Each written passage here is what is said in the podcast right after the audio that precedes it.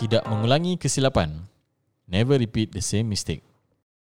عن أبي هريرة رضي الله عنه قال النبي صلى الله عليه وسلم لا يلدغ المؤمن من حجر مرتين Daripada Abi Hurairah radhiyallahu an Nabi sallallahu alaihi wasallam berkata Seseorang mukmin itu tidak akan masuk ke dalam lubang yang sama buat kali yang kedua.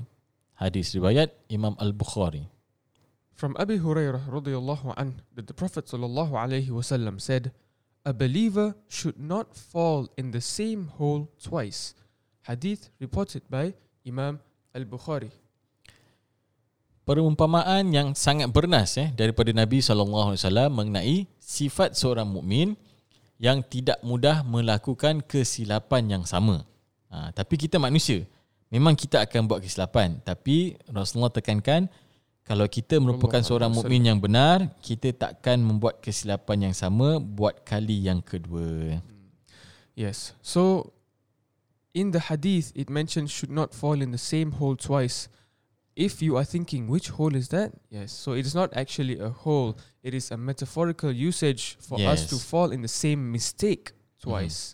So this is a sign or characteristics of a true believer where we will learn from our previous mistakes. Yes. Jadi bila kita lihat uh, daripada kata-kata hadis ini, jadi orang yang benar keimanannya uh, takkan buat kesilapan yang kedua. Sama juga macam kalau kita bertaubat, kita berazam untuk tidak melakukan kesilapan tersebut, maka samalah perumpamaan ini seperti perkara berikut. Jadi bila kita buat satu kesilapan, kita mesti berazam agar tidak mengulanginya.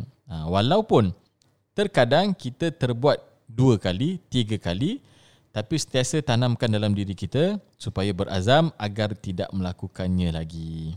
Kalau tak ada azam, if there is no determination that we will not repeat it again, Mhm. then it won't even be considered as tawbah. Yes. Right? It will be meaningless for us to uh, to perform tawbah. Uh, so a true believer is always mindful of his actions, so that he does not commit the same mistake Hmm. again. So for us to be always um, mindful and Yes. thinking about the consequences of our actions, this is a Mm-mm. characteristic of a mu'min. Ha, ini juga merupakan satu peringatan agar kita kalau buat sesuatu perkara tu haruslah teliti. Ha, dan dan jangan buat sambil lewa iaitu jangan kita jadi orang yang tidak peka dan juga lemah imannya kerana perkara tersebut. And every mistake should be a reason not for us to regret, but for us to learn a new lesson, for Mhm. us to become a better human, better person, and to make sure that our the things that we do will be better from now on, and also for us to learn not to repeat it. Hmm, okay. Ha, macam ada pe- pepatah Melayu mengatakan, ha, buang yang keruh, ambil yang jernih. MashaAllah. so anything yang kita rasa tak baik, kita tinggalkan.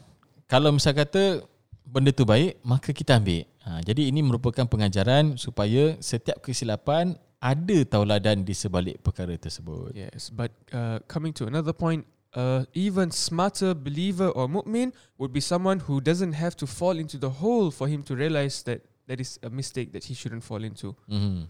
Yes, Yes. Alhamdulillah. Okay, insyaAllah dengan itu kita akhiri sesi ini dengan Assalamualaikum warahmatullahi wabarakatuh. The forgotten dua. du'a for a sick person. La ba'sa tahurun insha'Allah. Do not worry.